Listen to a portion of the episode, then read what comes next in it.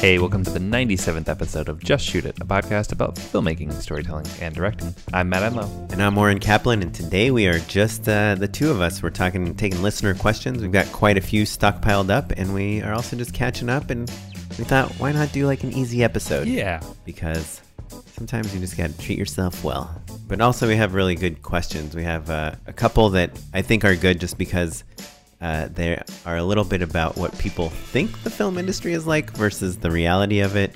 Uh, and we have a few questions, our, you know, kind of favorite questions of like, how do you make the transition from part time to full time director? And, you know, basically, what is the grand answer to making it in filmmaking? The answer that Matt and I are still, you know, trying to figure out on a daily basis. Um, but before we get into all of that, uh, let's pitch it over to our sponsors, Film Casualty. We sat down with our friend Cameron from Film Casualty to talk a little bit more about the ins and outs of insurance and how the fine folks at Film Casualty could help us out. Hey Cameron, so when I sold my first feature film, I remember the distributor asked me if I had E&O insurance and I had no idea what it was and I googled E-N-O and I found nothing. Uh, well, you, you, found a great ambient music artist, Brian Eno. Oh, Brian Eno. Oh yeah. I'd say okay ambient music hey, artist.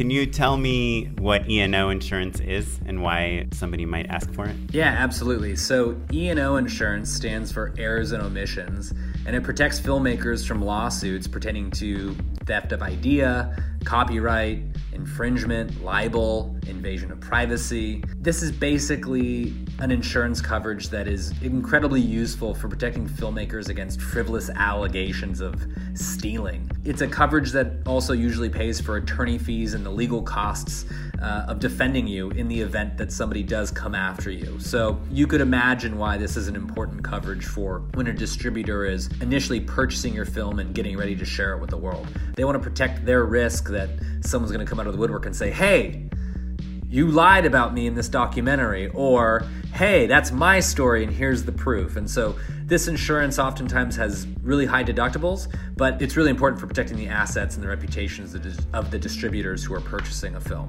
Cool. Thanks, Cameron. For more information about how to protect your film business, gear, project, and crew, go to filmcasualty.com slash just shoot it. That's filmcasualty.com slash just shoot it insurance for every kind of filmmaker.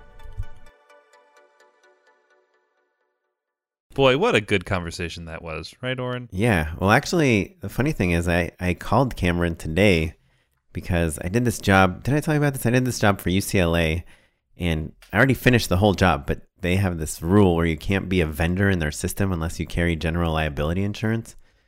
And so, like, they said they'll pay me a little more money to cover the insurance because they knew I didn't have any. But then I had to get insurance. So I applied for it, and Cameron is like really helping me navigate that. So I, I don't know. It's uh sometimes a lot of times like this insurance stuff is just like just something you have to deal with even though you don't want to. And it was kind of nice having someone to talk to instead of me googling insurance, right, which is like 8 billion Google results and nothing that seemed obvious. So you know cool. what's so funny is today my brother called me. He's a photographer up in the Bay Area and had just booked a gig where he was kind of like putting together a crew and like, you know, doing all of these portraits for this company and stuff. And he was kind of like, oh, hey, I kind of need insurance for this. And I was like, funny you bring that up. I too have a connection. So I guess advertising works at least with the people who yeah have the very podcasts. least film casualty so got the two of us as as clients. Um, so Matt, before we get into the listener questions, can you just riddle me this? What have you been working on lately? Mm, well, uh, I feel very excited because we're recording this on the Tuesday after Sundance, which basically means like it's New Year's Day people are finally back in their offices. I, like I spent the last two weeks hearing like, oh, we'll get back to you, but everybody's in Sundance, man. Do you really Nobody, believe that? I mean, I I believe that a, enough people are out of town. That do you think the people at Funny or Die or College Humor or Go90 or I mean, yes, I know there's like the the feature studios are there and Amazon and Netflix, which by the way did not buy anything there. They didn't buy anything.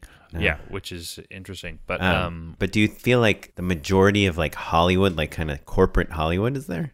Uh, no, no. But if their legal counsel is there, or their boss is there, or you know, like it just takes one person from an organization to just kind of throw a monkey wrench in everything. Right. So I guess you can't get contracts done, but in terms of like getting to go in and pitch or setting up a meeting or you know having someone reach out to you and say like, "Hey, I loved your web series. Can you have you thought of making it into a TV show?"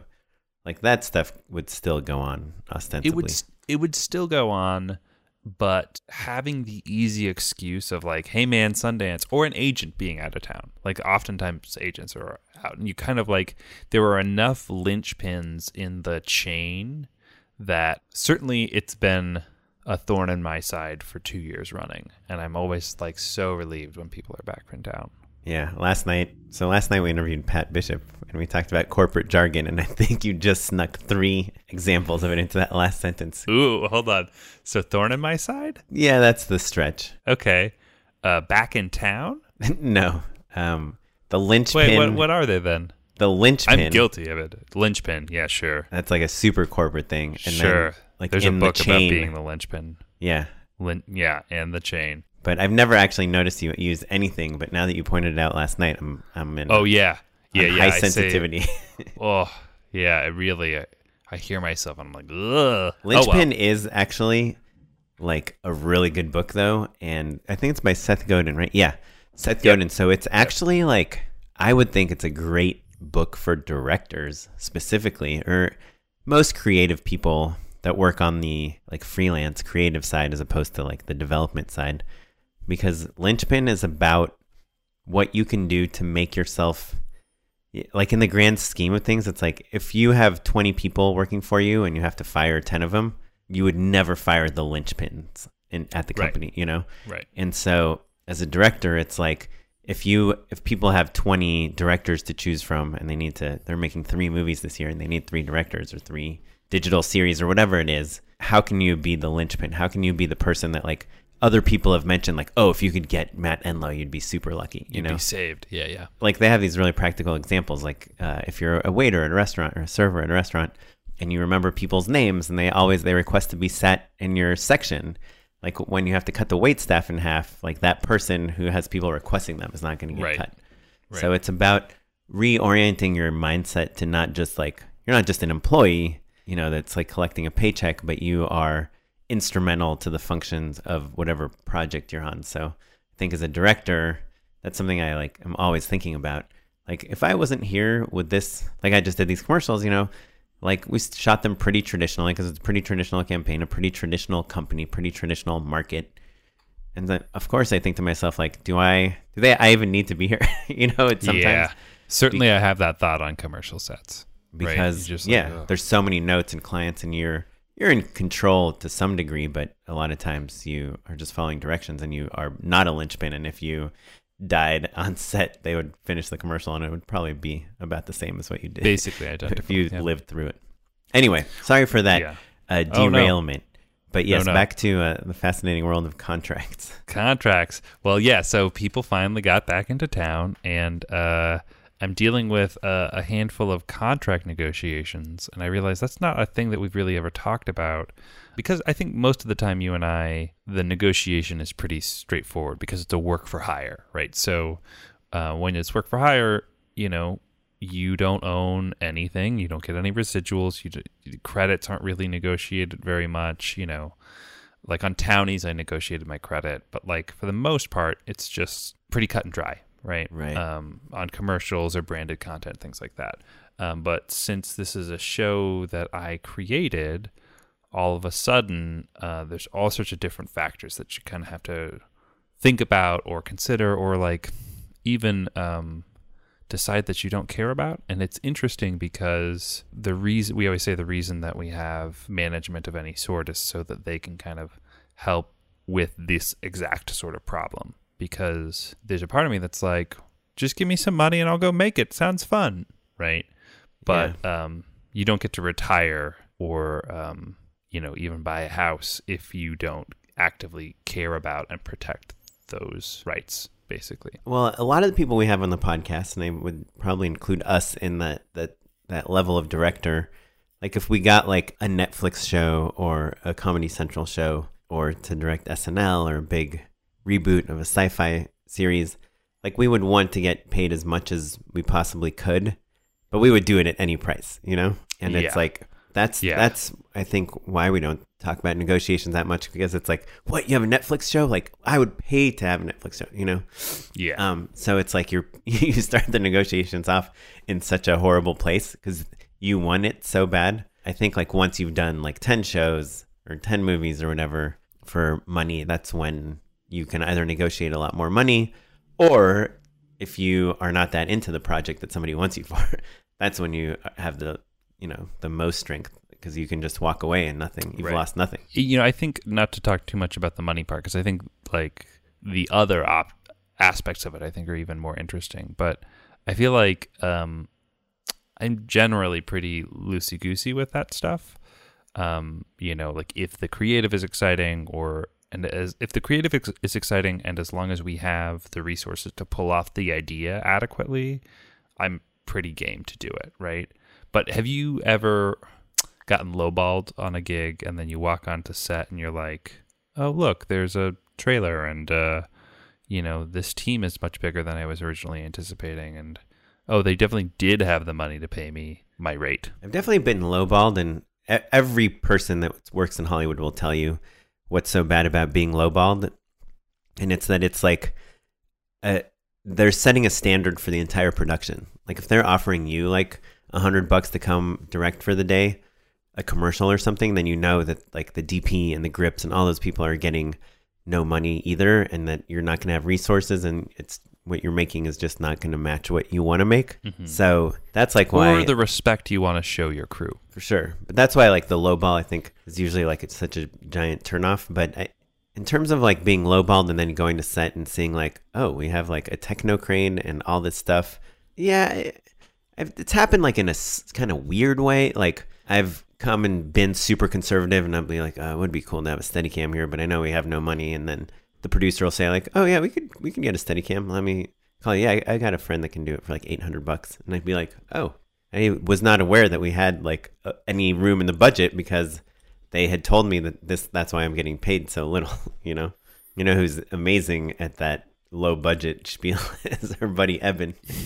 Every project starts out like it can be a 10 million dollar commercial shoot and he'll be like, "Listen, we're really, you know, we thought the budget was Just- good, but it's like it's really tight. Like they're just asking for yeah, we're just crazy tied on the dollars, is what Yeah. I would say. But yeah, so I, I've been in that situation, but I've had like the opposite situation with actors before, especially when I've done non-union stuff, where an actor will get the job and they know they're getting like three hundred bucks for the day, and it's non-union, and they're like a good actor, and they're like, mm-hmm. ugh, like what am I doing? I regret doing this. And they walk on set and they're like, oh, there's a dolly, and there's this, and there's that, and they're like, oh, this is like a real thing. It might actually be good. Like I've had that experience where people are pleasantly surprised.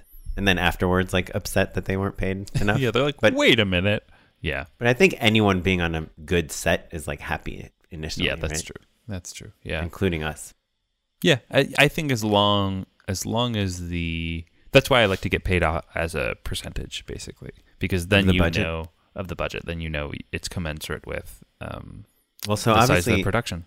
you don't need to tell us what you're asking for on this project, but in general, what is it in your mind? What is an appropriate percentage for a director to get of the budget? Uh, that's it- interesting. Let's say it's a hundred thousand dollar uh, one day like digital spot. Yeah, I mean, I think to me the starting position is always ten percent. Right now, uh, again, a lot of it comes down to how ambitious the project is relative to everything else and what my crew is going to be making, et cetera, et cetera. So if it was a hundred thousand dollar branded spot, you know, ten percent, that's ten thousand bucks. That's um less likely to happen because you you know you need to put that money elsewhere on screen and like it's more valuable to me to uh, still make a good living but also not um, have a spot that sucks i don't need sucky spots basically Right. Um, or are you ever like on a low budget shoot and you go out to dinner and everyone's like ordering a ton of drinks and the producer is like, "We got it. The production's got it." Or you just see them feeding like all the production people like for a full week, like breakfast, lunch, and dinner, which is Yeah, totally awesome. But also like, wait, do Yeah. like this person is leaving work right now. Do you need to get get them tender greens? Or, Yeah, yeah, right. Um, That's funny. Or like when they fly out and then they're staying at a fancy hotel, yeah, and it's like, oh, like your hotel bill is equal to an additional day of shooting. that money stuff is interesting, but it I think it just always goes back to a case by case basis. And Yeah, in my mind, there's like a certain amount of money, like a minimum amount of money I would like to make per day, and Mhm. then um, like that I'm working at all. And on commercial shoots, you know, you're usually paid by, based on shoot days, so I have a rate for that, but it's it's very flexible. Yeah. I, I think the interesting thing about this is because I created the show and will be directing every episode and show running, there's kind of a, more pieces to the puzzle than normal. And so you're kind of figuring out, well, okay, you know, how much is the Bible worth and how much is the original idea worth and how much is my EP rate and what are revisions worth and what happens when we put together a writer's room instead of me writing the entire series myself. All of those sorts of things you have to figure out in advance uh, of signing those contracts because that locks you in. Like seasons two, three, four, they're all locked in with a specific pay raise for each of those different parts of the equation. And so um, that's really where the fastidiousness of your team can really be helpful and and the experience right so they're there to help you navigate uh, things you wouldn't even think of you know Yeah. Something I used to see a lot when like um I was making kind of lower budget digital shows like for Adam Film and stuff. They would give you like $10,000 an episode, go make 3 episodes or something. Um and we would I had like on that show I had a co-creator and so we kind of decided to split the money down the middle. And I was directing and he was acting and we were both writing together. But then at the end of the day I was doing like all the editing, all the notes, all the visual effects, all the like technical stuff and um, I mean, that project was super cool and easy because I'm like really good friends with this person. But I've seen situations where one person is just doing so much more work than everyone else, but is like getting paid the same. Mm-hmm. And that's like really why you have to split it up. Even if it's one person as the director, editor, producer, writer, like you got to split it up into each those of those four. roles yeah Yeah, because then like the main actor, uh, if it's like you and your friend that's an actor, you're splitting the money 50 50, but you're doing like a hundred times as much work as right them. right but it's also a tricky thing because sometimes if it were the hypothetical situation of like an actor and a director that actor could be you know have a, a following of some sort and and bringing that is also additional value as well Oh, for So sure. It's, not just how much time are you, how many hours are you putting in, but also what is what's the precedent or the um, you know, the uh, added value that they're bringing to the project as well. Um, and so, yeah, it, that's the other reason why it's nice to have people who are kind of arguing on your behalf, is so that it doesn't get personal. Right. And I like they it when it gets personal. uh, the final note I'll make about uh, about this contract, just to kind of, we always like to talk about how long things take for people. So this is a show that I uh, have been working on for years now, and boy, I must have talked about it like a year and a half ago now. I sold Yeah. it a year and a half ago. That company went away. I got it back, or that division dissolved, I should say. And then um, I sold it again last summer, like right around CVNT 5's production time. And I just got the contract last week. right. Well, at least you're rich for selling it so many times. I'm rich. No, I'm not. But I think, um, or like when we had Pat Bishop on, it sounds like a large sum of money, but when it's like, you know, a few years of your life, um, that's why you have to have so many different things going at once. And uh, Yeah, why sucks. we like So you to. got to drive Uber between your meetings. Just kidding. Well, I hope I hope that gets done quickly. Me too. I think I have a hunch that everything's going to happen all at once. We'll see what happens. But I can't wait to talk about it on the show. Oren, um, Yeah. I would love to know. You had a big shoot. What have you been working on lately? Yeah, I had the shoot in Houston. I think I talked about it quite a bit. Um, it was fun. It was two days. It was like, uh, it was hard. You know, we had a crew. Some of them were really experienced. Some of them, I don't know if they'd ever done their the job before the day that they were on set. uh, and you know, as we all know, like every shoot is ambitious. We were shooting four commercials, but they each had 15 and 30 second versions that Mm-hmm. were different from each other. So we were really shooting eight commercials in two days at two different houses with 13 different actors. And um, yeah, it was it was tricky, you know, because you like it's me, the producer, and the DP. Those are the only people from LA, and everyone else is from Houston, and it's a mixed bag, you know. There's like some people that are like union members that worked like for Paramount for 40 years and moved to Houston, you know. Right. Um, right. And then there's I don't know. It's so it was and fun, it was people really who were new. Yeah. yeah, and then on top of that, there's just like clients and agency and people that, you know, that have their own things, that their own goals.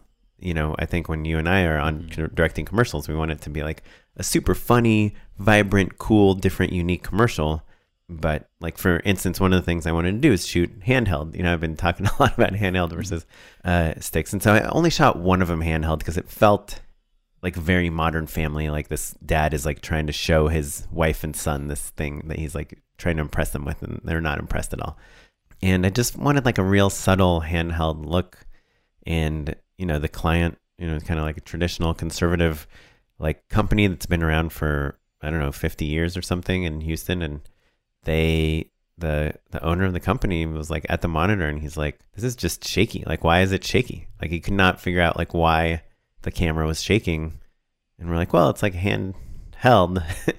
But the client was so far away from me that i wasn't really getting this till about halfway through shooting that Oh. spot. And then the ad is like hey oren they're saying uh they just don't like what the camera's doing. They're just saying it's way too shaky. After we'd already shot like half the coverage already. So i told our dp i was like uh can you hold it more still? And he's like no it's a very heavy ca- camera he had the easy rig do you know what that is uh, Sure, yeah. But for Um, uh, listeners at home, the Easy Rig is like uh, it's like a backpack that has like a crane that crane maybe sounds dramatic, Like an it, arm hooks- that comes- yeah, an arm over your head, yeah, exactly, and then a little cord that zips down and mounts the the camera to it. So um, like a bungee cord. Basically, yeah. takes a camera that weighs 50 pounds and makes it weigh 25 pounds in theory, yeah, right? Yeah, it kind of it distributes the weight across your whole body, so it's not quite so gnarly.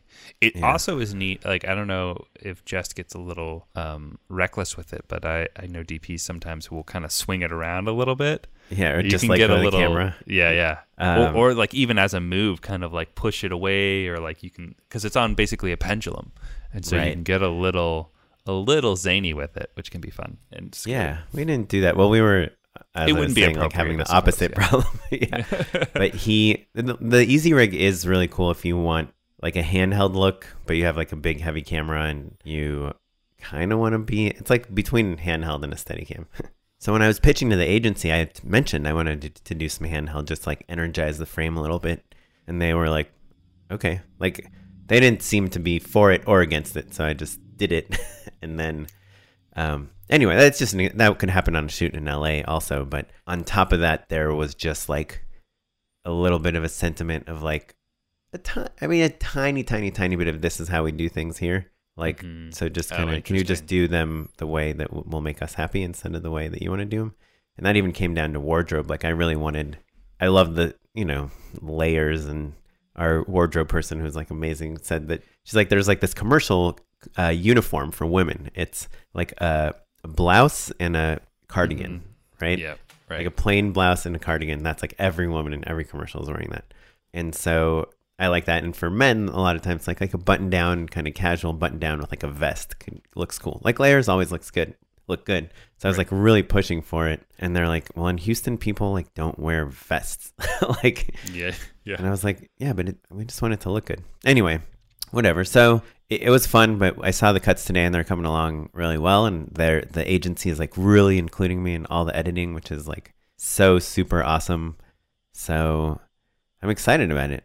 Um, and then just one other thing, just to get super insidey and, you know, talk about things that probably shouldn't talk about, but I can't think of why. Uh, but just tying it back to what you were saying, the contract negotiations and things. So in commercials, there's like, you know, you get a, a rate for per day. Mhm. And this was a two day shoot. And they, we'd started working on everything before I even knew what my rate was, which, I mean, I'm sure you've been in that same boat many a time Sure. like you have no idea how much you're getting paid and you have to be that like dickhead that's like, um, by the way, like, what's what am I getting paid on this? Like when you're on the scout or something, you know. Um, and when they told me when I was getting paid, it was like it was fine. It was like great rate, but it was like a little lower than I expected. Mm-hmm. And um, Yeah, that's the worst. Is you when you have in your mind the rate that you think you're gonna get.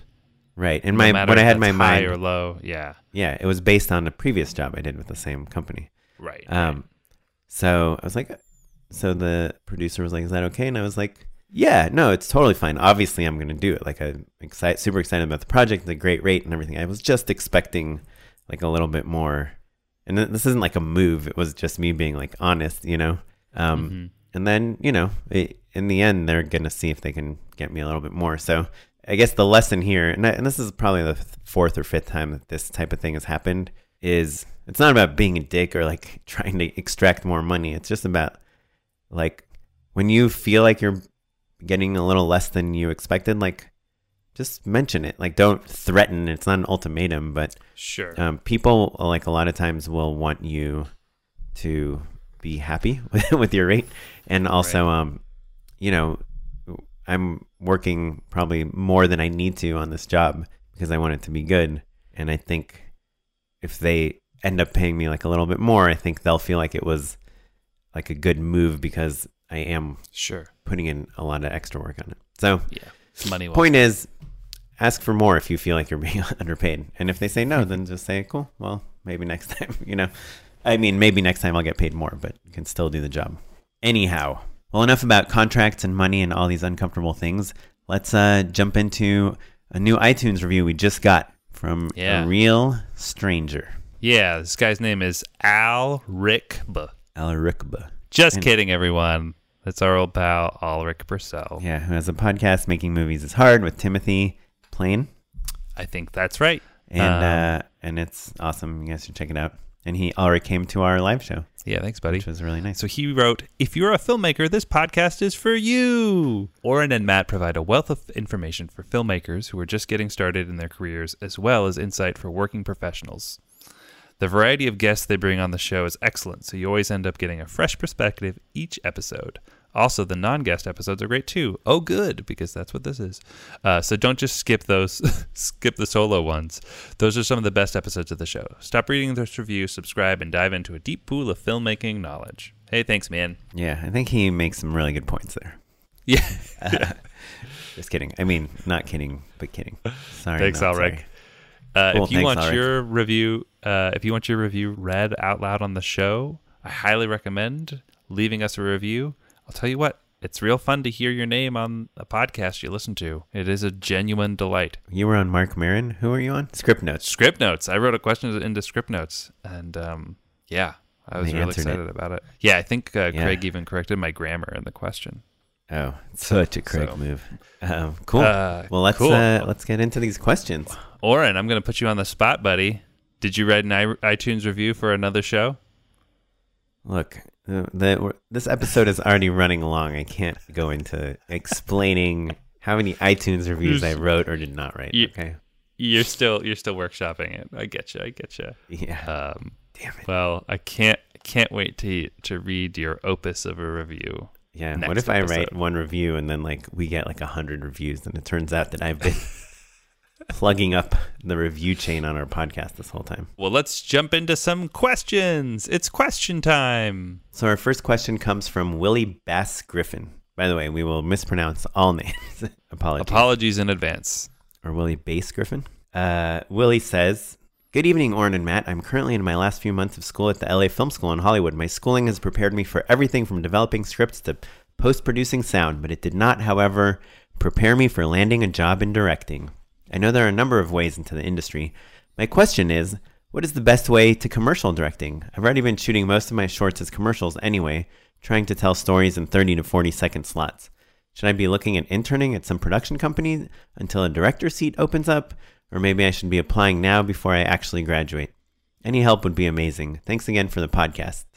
Um, well, thanks for the question, Willie. Uh, Matt and I actually brought it up last night. We saw each other and um, we had some different, you know, kind of instincts on it. I had thought that like interning in a production company to wait for a director spot to open up seemed um, to put it mildly, like kind of like insane. But Matt told me that that exact thing actually happened with him. That literally did happen to me, um, which I wouldn't bank on. There was a lot of luck that ended up happening, but I'll, you know, Willie, just to give you the the story, I was interning at the directors bureau, which I cold called. They weren't like there wasn't like a, a form to become an intern or anything like that. And, I And the should also directors say, Bureau is like the super super awesome production company that has really amazing directors on it that does do giant music videos and commercials. yeah, I kind of I looked up like who are my favorite people doing music videos and commercials right now, and then I figured out, oh, these ones are really great, and then I cold called them, and um, they were like, yeah, come on in, hang out, um, which I don't think that they would be so blasé about now because uh, you know there was a lawsuit a couple years back um, from an intern on Black Swan who basically had decided to leave the industry. And so he was like hey interns are being exploited. This isn't fair. Like i'm not actually learning anything going to get coffee for people. And like this is exploitation. And so now uh, corporations in particular have gotten much more stringent on how their um, internship systems work basically. So yeah so things have changed a little bit. But yeah i was just kind of hanging out and um, there was a small music video that came in and uh, i had been i'd been there for kind of a while like maybe a year and a half at this point. So i had a decent relationship with a handful of the people there. I'd made myself helpful and useful um, and like i was attentive even if i was a little bit of a nerd you know and so And you made it of- very clear that you're a director or a I made it very clear that I was a, a filmmaker, specifically to the video commissioner, and I, I had made a reel that was not very good. It was quite bad, I would say. It had like some spec stuff and like some student films, and you know, I burnt a DVD and made it look as good as I could. And one of the things that I had on it was um, uh, Lite-Brite stop motion animation. Uh, You know, music videos were very gimmicky, especially at the time. Um, and so, anyway, uh, the video commissioner was like, "Hey, Matt, there's a five thousand dollar video, which back then was even less money than it is now." Right. Um, and she was like, You're like you, get te- 10 minutes of film to shoot it on. yeah, I mean, we shot it on that little Panasonic 20, Panasonic 24p camera, um, and then on a point and shoot digital camera that I had. But uh, myself and another director, this guy Andy Bruntel, who uh, has gone on to great things and is a super good director, we kind of divided up the work and co-directed it together, and we just kind of like hung for- out For Rilo Kiley, right? for Rilo Kiley. Yeah, yeah. But so that was literally because no one else wanted that job, and literally every other director was working. Like 100% of that roster was on multi-million dollar campaigns, and I had put in some time there, and the video commissioner liked me and knew that I was trying to make a name for myself. Um, but so you can't bank on that. But the thing that I think is really helpful, and I think would really help you out, Willie, is there's a lot of value in understanding the way the business works, both like who the players are, what sort of style you like, just kind of like sharpen some pencils, as they say. You know, just be around, be helpful, and learn the rules of the game a little bit, and then you'll be ready to uh, shoot additional spec work and kind of graduate up slowly. Yeah, I mean, I guess my experience is just totally different from that. Like, there is maybe kind of that apprenticeship uh, idea. I just, I think it's just so rare nowadays. I know when I like first moved to LA, I knew a bunch of people that were working at like various vaults for production companies, Yeah. and then they got to shoot little things and pitch little things, and they got, they just, you know, built their community out with these like commercial and music video people. Um, so you know, anyway, I would definitely like look up a, a bunch of production companies. Uh, if you don't know any, then it's like a good exercise to figure out how to find them because it'll kind of open up your eyes to a whole different world than like the film and TV world. Um, and then you know, try to see if if like there's job postings or if you can do an internship or anything. Um, but honestly, it, my like how I would approach it is I would probably just shoot spec commercials, trying to do small branded stuff, you know, make the commercials for friends or you know, if you have a friend that like is a tech entrepreneur and needs a commercial for their app that they're trying to sell, like do something like that. I think it's like ultimately in commercials, it's all about the reel and building the reel. Uh, it, plus what Matt's saying, which is like being in the right place at the right time and being a person that people trust. So it, Well, I think I would say, sorry, in, in addition to being at the right place in the right time, I don't, that's not a thing that you necessarily can bank on. Um, like that's that was pure luck, and most of the time that's not going to happen. But what I think is really, really valuable is un- if you understand the the players and the way the business works, you'll understand what specs are more valuable to shoot and what I think you're you'll get smarter and more tactical about the way that you craft your career by observing other people's up close. yeah, it, it really, really helps, at least for me personally, to like love commercials and love advertising and care, like realizing that ultimately you're trying to sell a product, you know, it's not about just making cool videos. So I'm actually gonna, I think I just thought of my unpaid endorsement right now, and it's an advertising related book that I will talk about at the end of the episode. So, um, yeah, so good luck with that. I, but I think, you know, we kind of always go back to the old adage of like build a network of filmmakers that are doing similar things to what you want to do. Make stuff, show it to people. Don't be shy. Show people your bad stuff and just keep making it better and better. And ultimately, you'll get work. Um, but yeah, I, I wish it was as easy as like applying to a job in a production company and waiting waiting for a spot to open up. Cool. Good luck, Willie. Keep us posted. All right. Josh Tilton, Joshua Tilton wrote in. He says, Hey, Oren, I just recently discovered your podcast and really enjoyed the inf- information you and Matt shared. I currently live in College Station, Texas. I'm 23 years old and have written three feature scripts, one Spec TV script, and will be directing my first feature film this spring. I wanted to pick your brain a little bit and was just wondering three questions. Here we go. One, what's your biggest tip for maintaining tranquility on set? Two, what was the best move you've made for your career? Three, what would you think is the next step after I make my first feature? Thanks, Oren. Hey, Josh, I hope you don't mind. I'm going to answer these questions as well. Sorry, Josh. I shared I shared your question with Matt. The I jig think- is up. I think that question came through my website, which is probably why I it's addressed that's to me. I think that's right. But um, yeah. So let's just hit them one at a time. What's your biggest tip for maintaining tranquility on set? Tranquility on set. I mean, honestly, I Um, don't care about tranquility on set, Matt. Um, I I care a little bit more. I think probably I maybe to a fault want people to have a, a good time and for things to feel good because I I think that that can create better comedy and stuff. But I actually over the last few years have learned to care about that less. Um, there's a difference between um, maintaining your own tranquility on set and and the set in general being tranquil. And I guess actually the answer is the same for either. If you are calm and if you keep your head together, then I think the rest of that attitude trickles down and, and the rest of the crew um, stays calm and tranquil and uh, focused.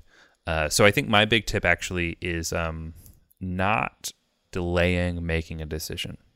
You know, I, I take a second, I think about it, I think about, you know, it's a, even if it's a big, big, big one, I think about it, I make my decision, I tell that to the team that needs to know it, and I move on. Yeah, for sure. And also just be really forthright with what makes you comfortable, like what you want. And, and we talked about this on the last episode, but it doesn't matter like what the right way to do it is. Like on my last shoot, the way that the notes were coming from the client to our set, I really didn't like. And I pulled the AD and the producer aside and I said, hey guys, this notes process is not working for me. Let's try to do it like this instead. You talk to this person, you talk to this person, then you say it to me. Like, not in a mean way at all, but just like I could tell that there was like this element that was introducing this chaos that I didn't like, um, and was Mhm. kind of setting off, making the actors uncomfortable and just kind of slow and clunky. And so, you know, whenever you see something that's not working, go do it. Um, the one thing I I really wanted to do on this set on this last shoot, but it was only a two day shoot, and I felt like weird doing it, so I didn't do it. But that Greta Gerwig like name tag thing, like I feel like every that should just become the norm on every set that everyone just wears a name tag. It would just make life so much easier. Yeah, so that just to remind listeners, Greta Gerwig uh, picked up, I think, from Mike Mills, who was at the Directors Bureau, the uh, the trick of having name tags where every crew member has their name written out.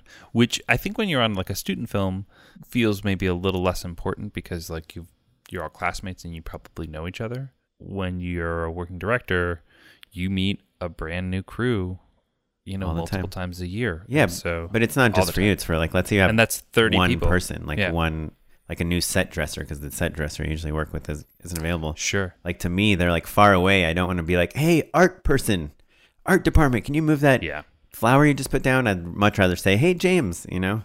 Um, and I, if he had Yeah. a name tag on, I would know his name was James. So uh, that's, I think, something I haven't done yet, but I really want to do that. I do believe will kind of create just Make things yeah more- a little more tranquil because people will just kind of address each other with a little more respect, just because it will be easier to do. Do you uh do you carry a call sheet with you? No, I mean everything I carry, I just lose instantly. Yeah. Because I will, uh, in the morning, I'll take my sides and a call sheet and I'll write my name on top of it and I fold it in half and put it in my back pocket. You feel like a jerk sometimes when you need to like Right. check You're your, like, your call "Hey." sheet and like, And you're like unfolding, uh, like yeah, uh, yeah. You kind of have to like find a little moment and then go ahead and say it. But, you know, in a pinch, that can be helpful as well. yeah. There's certain positions that are like really important to know the names of the people, like uh, camera operators and ACs. You know, and if you have like a three camera shoot, that's like six people on top of your DP um, that you need to basically be like, oh, can you pan left? Can you do that? Can you go hair wider? Like those types of things. When you have more than one camera, you can't just yell that out because you want to really direct it to a camera. Um, You and know, you can say funny- A cam, B cam, C cam, but then It, d- That- it feels impersonal. yeah, and I'd forget which camera is which based on I- you- sometimes they'll move around and they're out of order.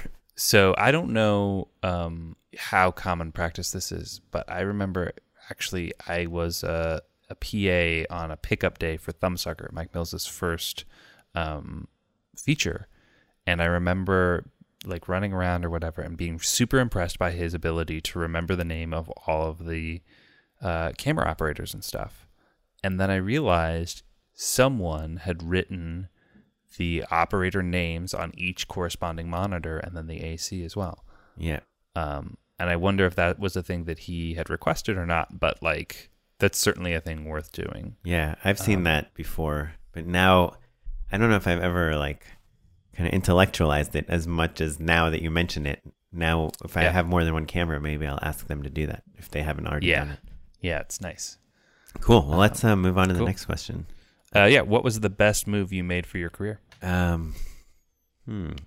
I mean, it's so hard to tell because you know these like our careers are kind of episodic. You know, you you get a jump and then you kind of level up and then you go do and then you make something. But uh, I I think like buying a camera is obviously uh like something that's super helpful. I think for everyone. But nowadays, even with your iPhone, you can make some pretty yeah. great I, yeah, stuff. I never owned a camera, um, Well, but I was around. Explains who owned cameras all the time. everything.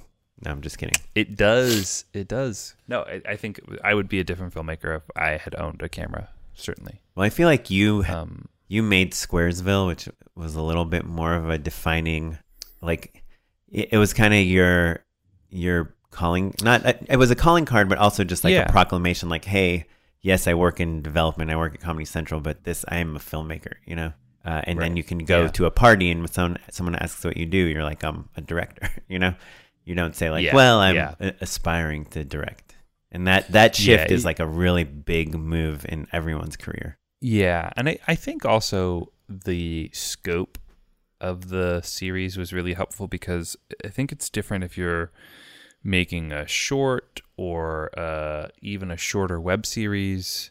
Um, I see oftentimes really talented filmmakers nervous to proclaim like, "Oh, I I make movies or I make series or whatever. I'm a director." You know, I think that um, people get nervous about saying that or saying, "Oh, I'm a writer," but like saying like, "Oh, I made this series. It's you know feature length. It's 16 episodes long plus all this ancillary content and stuff." And if we did two seasons. It took away any sort of trepidation about whether or not I was saying that I was director. So that was nice. Yeah, I mean, I guess just to double down on that, like proclamation of being a director, probably the best move I made is uh, I was an engineer making short films in the Bay Area, and I just said, on this date, I'm moving to Hollywood, and I'm willing to lose it all, you know. But I just I feel like I'll regret not doing this. Um, so making that Did you move on that date? yeah. Well, my sorry, sorry. I keep bringing everything back to money, but I had like a certain amount of money I wanted to save up before I moved to LA, so that I wouldn't have to work for a little while. And so when I hit that amount of money, it was literally it coincided with like annual reviews at the company I worked at, and they're like, "Here's your Mm. bonus," and I was like, did the math. I was like, okay, I hit the number. I was like, awesome, thank you. I quit. um, and then they actually tried to not give me the bonus, and I was like, but isn't it for like my previous work? And they're like, well, it's more to motivate you to do future work. Sure. And to my boss's credit, he f- he fought like all the managers, and they gave me the bonus. So Oh, cool. nice. yeah. Um, so Um, question three. So, Oren, this one, number three, what would you think is the next step after Josh makes his first feature? I think after you make a feature, I mean, you know, we hear this answer all the time is you just got to keep making stuff, have scripts ready, go to festivals. I think that's really when like the parallel processing starts in your career. Mhm. Like keep pushing the feature. A lot of people make the mistake of like they're so exhausted by the time they're done making the feature that they never like push it out into the world, you know, because they're so exhausted. And you never know if your movie like Paranormal Activity, we we talked about this movie before, like got rejected from every film festival and ended up being like a giant massive like theatrical hit. So it's like just kind of making sure your movie connects with an audience, I think is important. Uh, and then also just using the momentum from that movie. Like, let's say you made a movie about, you know, air guitars, and then you have a pitch about like a some other like a musical, you know, then like see if you can kind of um, draft drift. What's it called when you like you drive behind a car really close? Uh, drafting. It's drafting. Yeah, See if you- drifting is when you skid and turn at the same time. Right. See if you can use your feature, even if it's not done yet, even if it's like we're just applying to festivals now, but we talked to like the guy at Sundance and he's like super stoked. Or I emailed Liz Manashil about this and she seemed positive. Um, like even if you're just there, like use that energy and excitement to talk to people about your other project that's like somehow related to your first project but different in a really cool way. hmm Yeah, and then then you've got a trajectory, right? Then it's not you're not just a one-off filmmaker. I would say, uh, you know, just imagine, you know, it, it's a tremendous amount of work to distribute your movie. So like doing the festival circuit, you know, that takes a lot of money and it takes a lot of your free time. You know, all of your vacation days if you've got a day job are spent traveling to different places and then the, you know you're shaking hands with all these people and you're meeting all these other filmmakers and so you know your time is precious and it's very easy to get caught up in that because it's super fun. Um, you know when you're at those parties and you're with these other filmmakers it's really ideal to be able to say oh this is the next thing i'm working on. And then then regardless of whether or not you're going to get a distribution from this dealer from this person or not you probably aren't right? 99% unlikely right? But like you're still meeting these people practicing your pitch learning how to communicate about your film with them and uh, so that when it comes time to talk to somebody who can actually do something meaningful for your film you're well rehearsed in how you talk about it. And also you've talked to a lot of other people and you've learned what you like about the way they present their film and maybe what you like less. Yeah, and just I think always keep in mind that in general you don't want to you don't want your career to be represented by one movie. You want Mhm. it to be represented by a trajectory, like Matt said.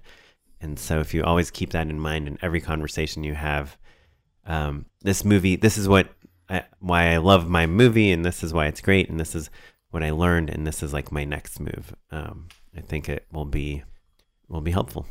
So thanks, Joshua, for writing Cool. in. Yeah, way to go. I love uh, Texas filmmakers, man. So much Texas pride. College Station, shout out. 23, three feature scripts, the spec. Yeah. And he's directing his first feature this this spring. Very go awesome. kill it, Josh.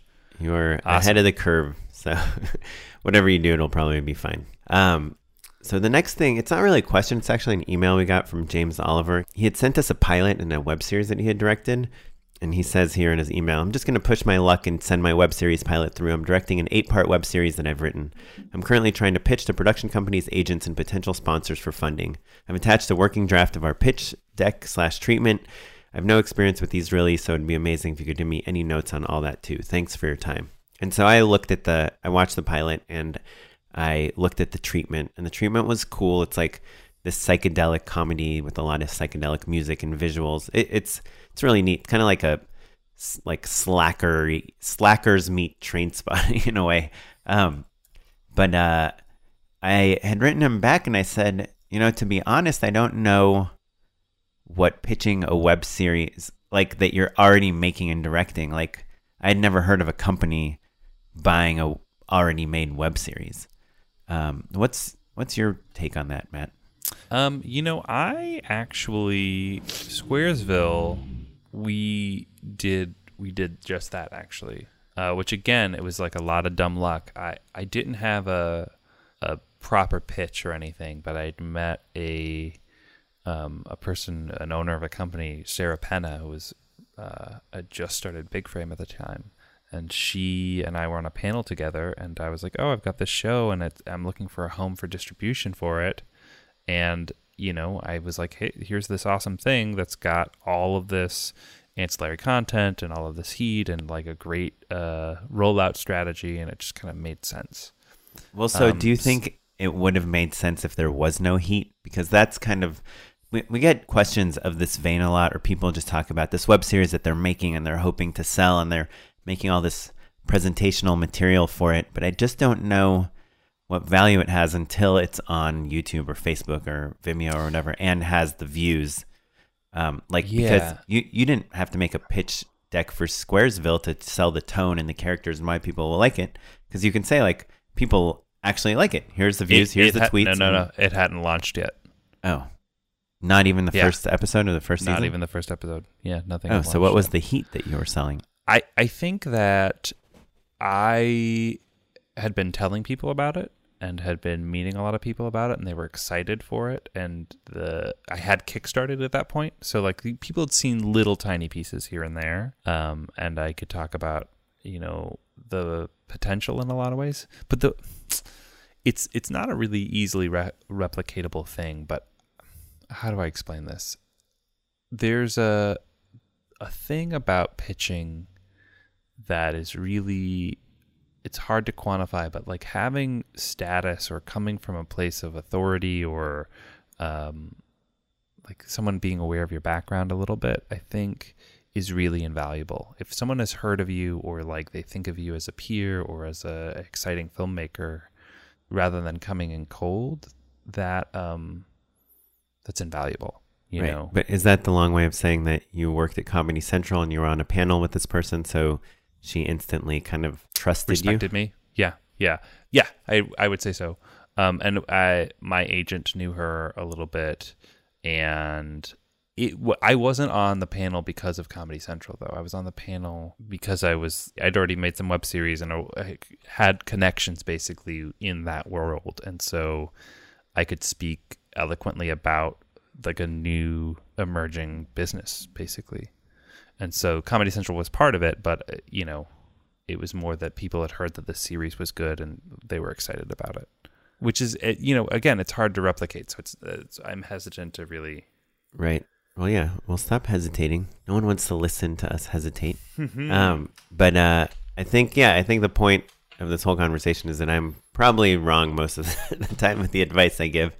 Uh, James did write back and he said that um, there's a BBC Three is like a digital BBC or it's mm-hmm. a station. I th- I'm sure I'm wrong, but I think it's like a television station that airs a lot of digital stuff in mm-hmm. the UK where he's from, and that their show might be a good fit for that. So, you know, there's new companies popping up and all over the place. But I guess if I was making a web series independently and already like in the throes of making it, I would just like put it up and get it out there and try to get people to see it um, as opposed to like try to pitch it in the middle as to try to sell it as a web series. Yeah. Maybe if it's a TV show, it's a whole different thing. Like I would show a high maintenance my web series to HBO and try to get them to buy it as a TV show. Mm-hmm. But I don't know. I, I don't know how much time I would spend trying to get sponsors for my web series. Yeah. Personally, Yeah, it's tricky. I think also like if you've already made it and you've already spent the money, why not just um yeah. He also the, the James calling also card is the value, you know? right. James also mentioned that like a local restaurant had like taken a credit and given them free food. Which yes, that that is like a different that's a different type of thing, but I don't know that you need a pitch deck for that type of relationship. Yeah. You kind of need a cousin that knows the owner.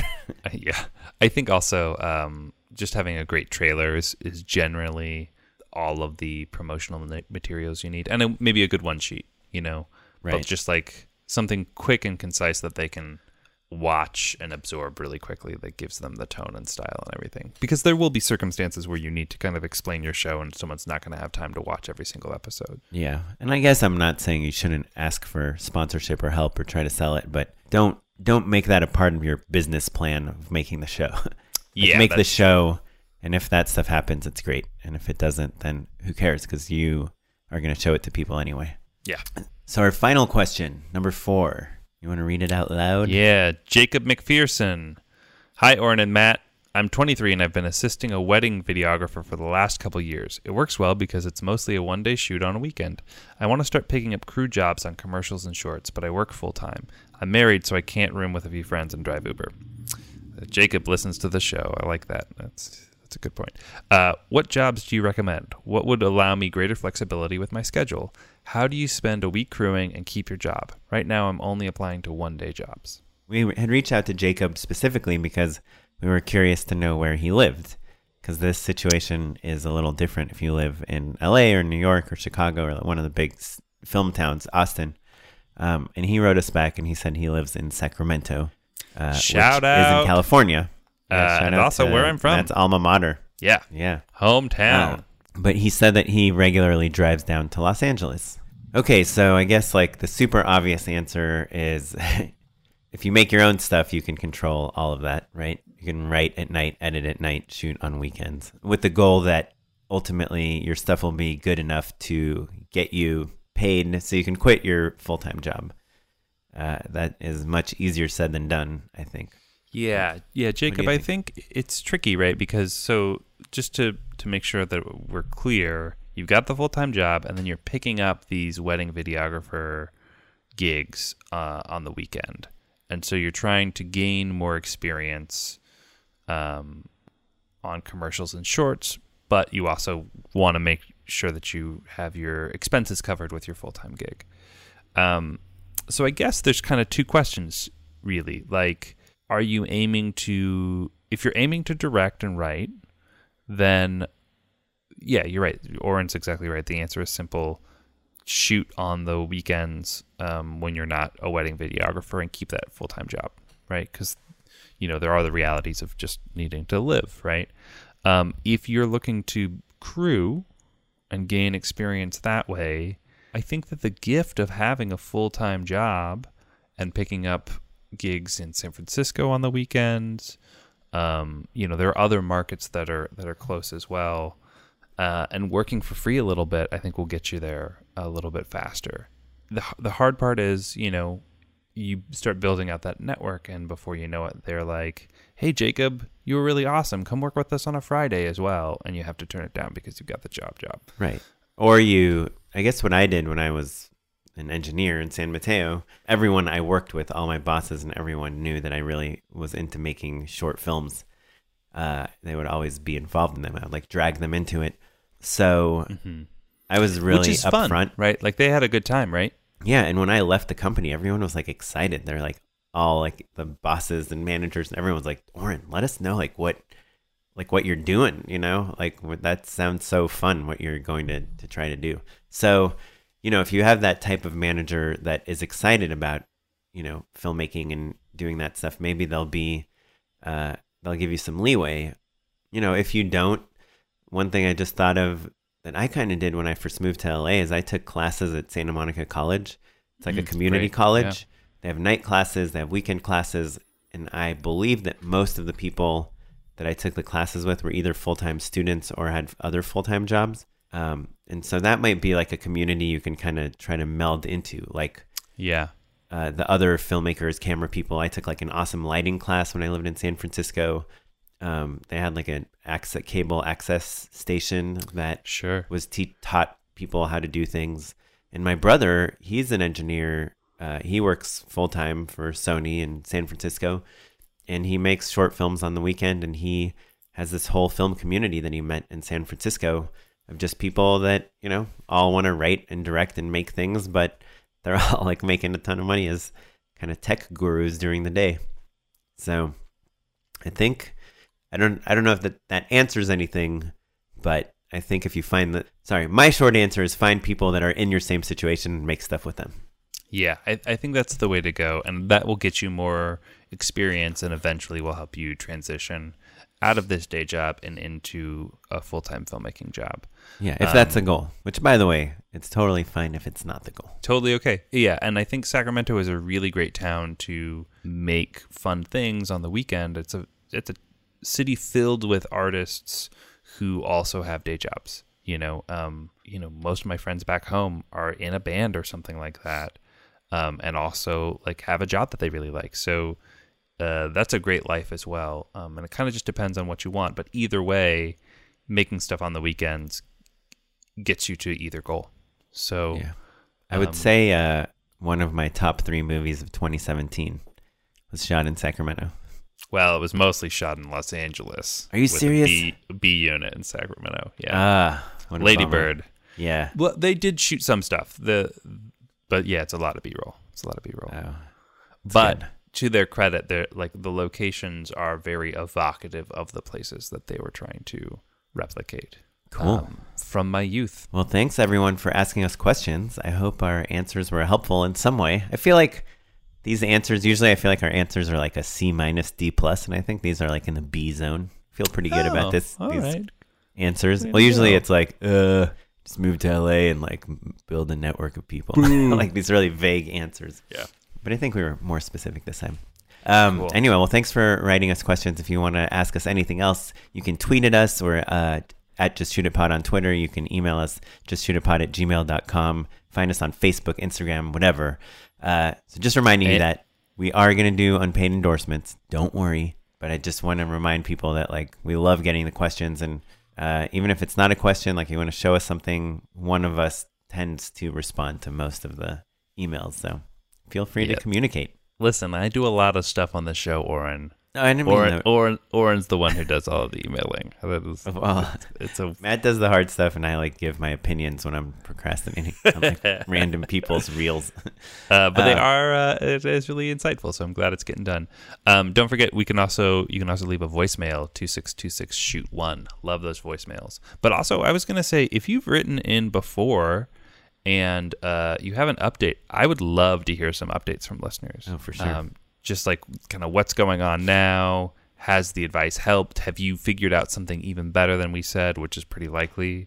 Um, I'd love to share that stuff with listeners. So um, hit us back up, everyone. Well, let's go into our. Unpaid endorsements. Da da da da. Okay, so I'm gonna do three real short, quick ones. Number one is just because we talked about it earlier, Linchpin. I did really love that book. I highly recommend it. I heard about it from this guy named Nick Campbell, who has a website called Grayscale Gorilla, and he does tutorials on Cinema 4D. And he like loves like work hacks and life hacks and like the six hour work week and all that annoying stuff. And most of the things that he recommends, the podcast and stuff, I don't like. But this book, Linchpin, I really loved.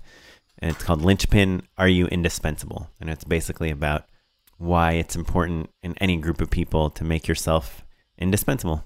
Um, I mean, we all know it, but it it kind of digs deep into it. Uh, my next recommendation is a book that I when I first started working like more in more traditional commercials, like let not the branded content, but like real advertising, like thirty second TV commercials, or even like being involved, like seeing like billboard campaigns and radio campaigns and all that stuff.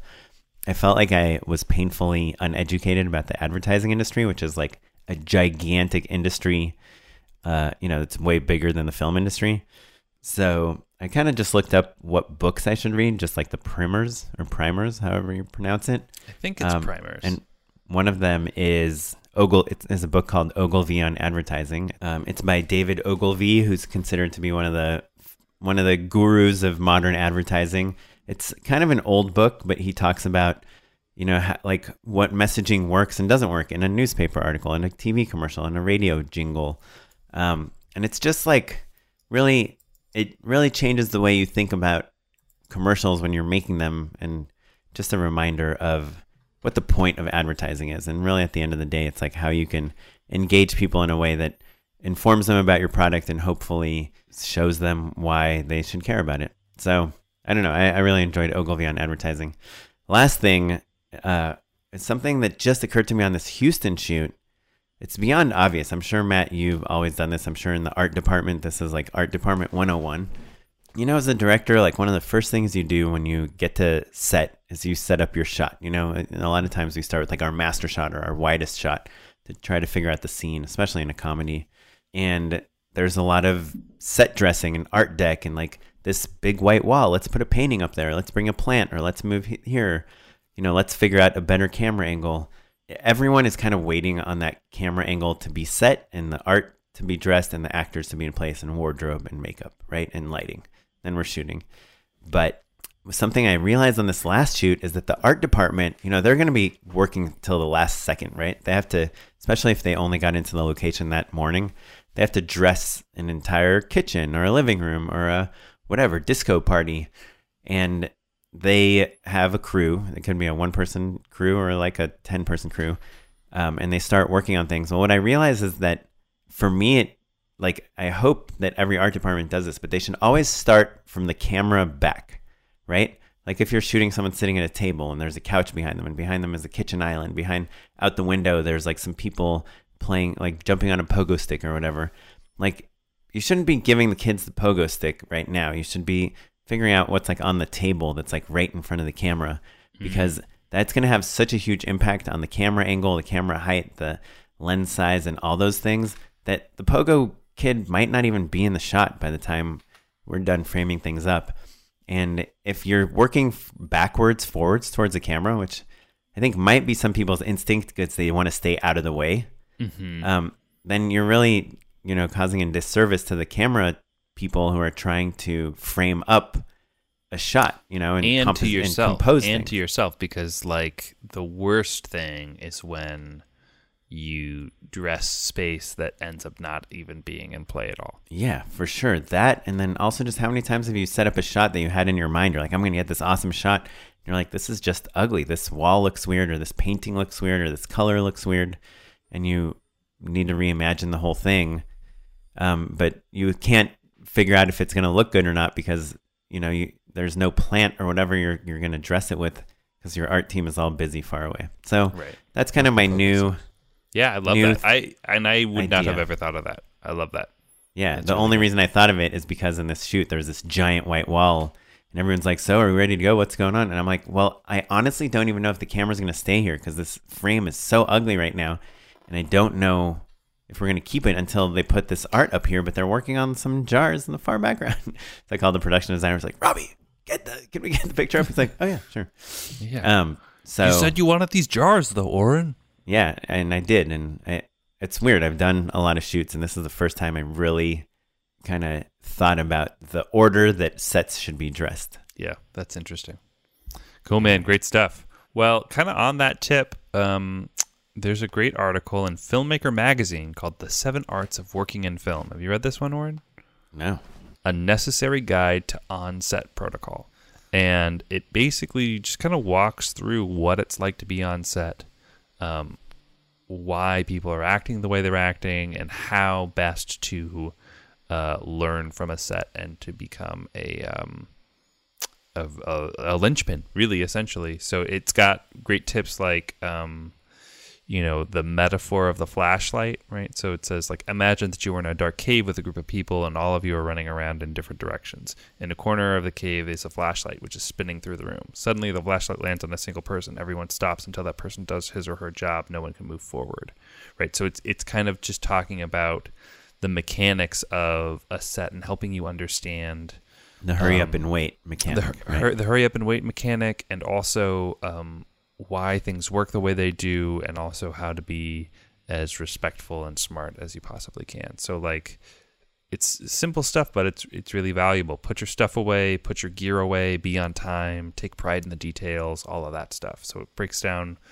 um, all sorts of different pieces of protocol, and it was really great. I thought it, it's like I wish someone had sent this to me my first day of film school um, because I think it would have been really illuminating, and I think it's worth rereading even if you're really experienced because it helps you kind of put a fine point on things that maybe you've thought about or learned in the past and really helps kind of solidify those ideas. So I thought it was really great. Uh, yeah, I'm skimming through it now. It looks kind of awesome. It's like, awesome, right? it's like, how have we not seen this? How was this not our first unpaid endorsement, right? Yeah, it's from 2015. like throw yeah. away your trash when you're on set. yeah, stuff age. like that. That's such a good away. little nugget.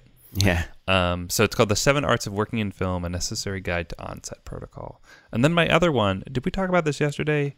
I know we talked uh, about it, but not on the mic. You mentioned um, it, yeah. Uh, Search Party season two. You can get it all. It was on TBS. Uh, I watched it on Amazon. I paid for it, and it was worth it, you guys. Season one is very good, right? And like it's about uh, a group of like hipsters who um, become like detectives and try to find their missing friend and uh, the cast is really incredible. Everyone's super funny. It's by the people who did Fort Tilden, which was kind of a South by Southwest darling a couple years back.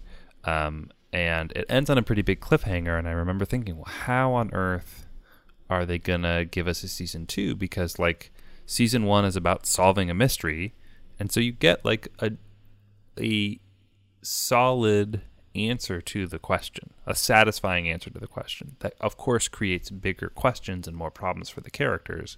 But, like, if season one is about finding a person and then, in some sense, they find the thing they're looking for, what on earth could season two be about? Well, they nail it. So season one is like kind of more Nancy Drew kind of like sleuthing, and season two is like full on Hitchcock anxiety and oh, uh, oh, cool. I full on loved it. So season one is like a little slow to begin with, but then gets really good. Season two is a plus every episode through. So Search Party okay. season two, love it. I will check it out. Maybe. Yeah. I'm like four episodes into season one, so right now my wife and I are like four episodes into like ten different shows. yeah, yeah. I would say push through because also in season one, you know, it's about people who are terrible and self-centered and really annoying and so it's a little hard to care about them but once you do and you lock into the rhythms of the show it becomes really funny and great. Yeah. Um, yeah if you guys want to endorse something to us give us any feedback email us just shoot a pod at gmail.com check us out on instagram facebook twitter. We're all over the place. Leave all us a review on itunes please. We'll read it on the show. Plug your whatever you write we'll read. I had to yeah. say wowee the other day yeah, it was pretty embarrassing. Pretty fun. I lost four jobs after I read that review. wow, we. Uh, thanks, Oren. Uh, our music was provided by the Free Music Archive and the artist Jahzzar. This episode was edited by Jay McAuliffe, and the webmaster is Ewan Williams. I think that's everything. That's all she wrote. We'll catch you next time. Thanks, everyone. Bye. Bye.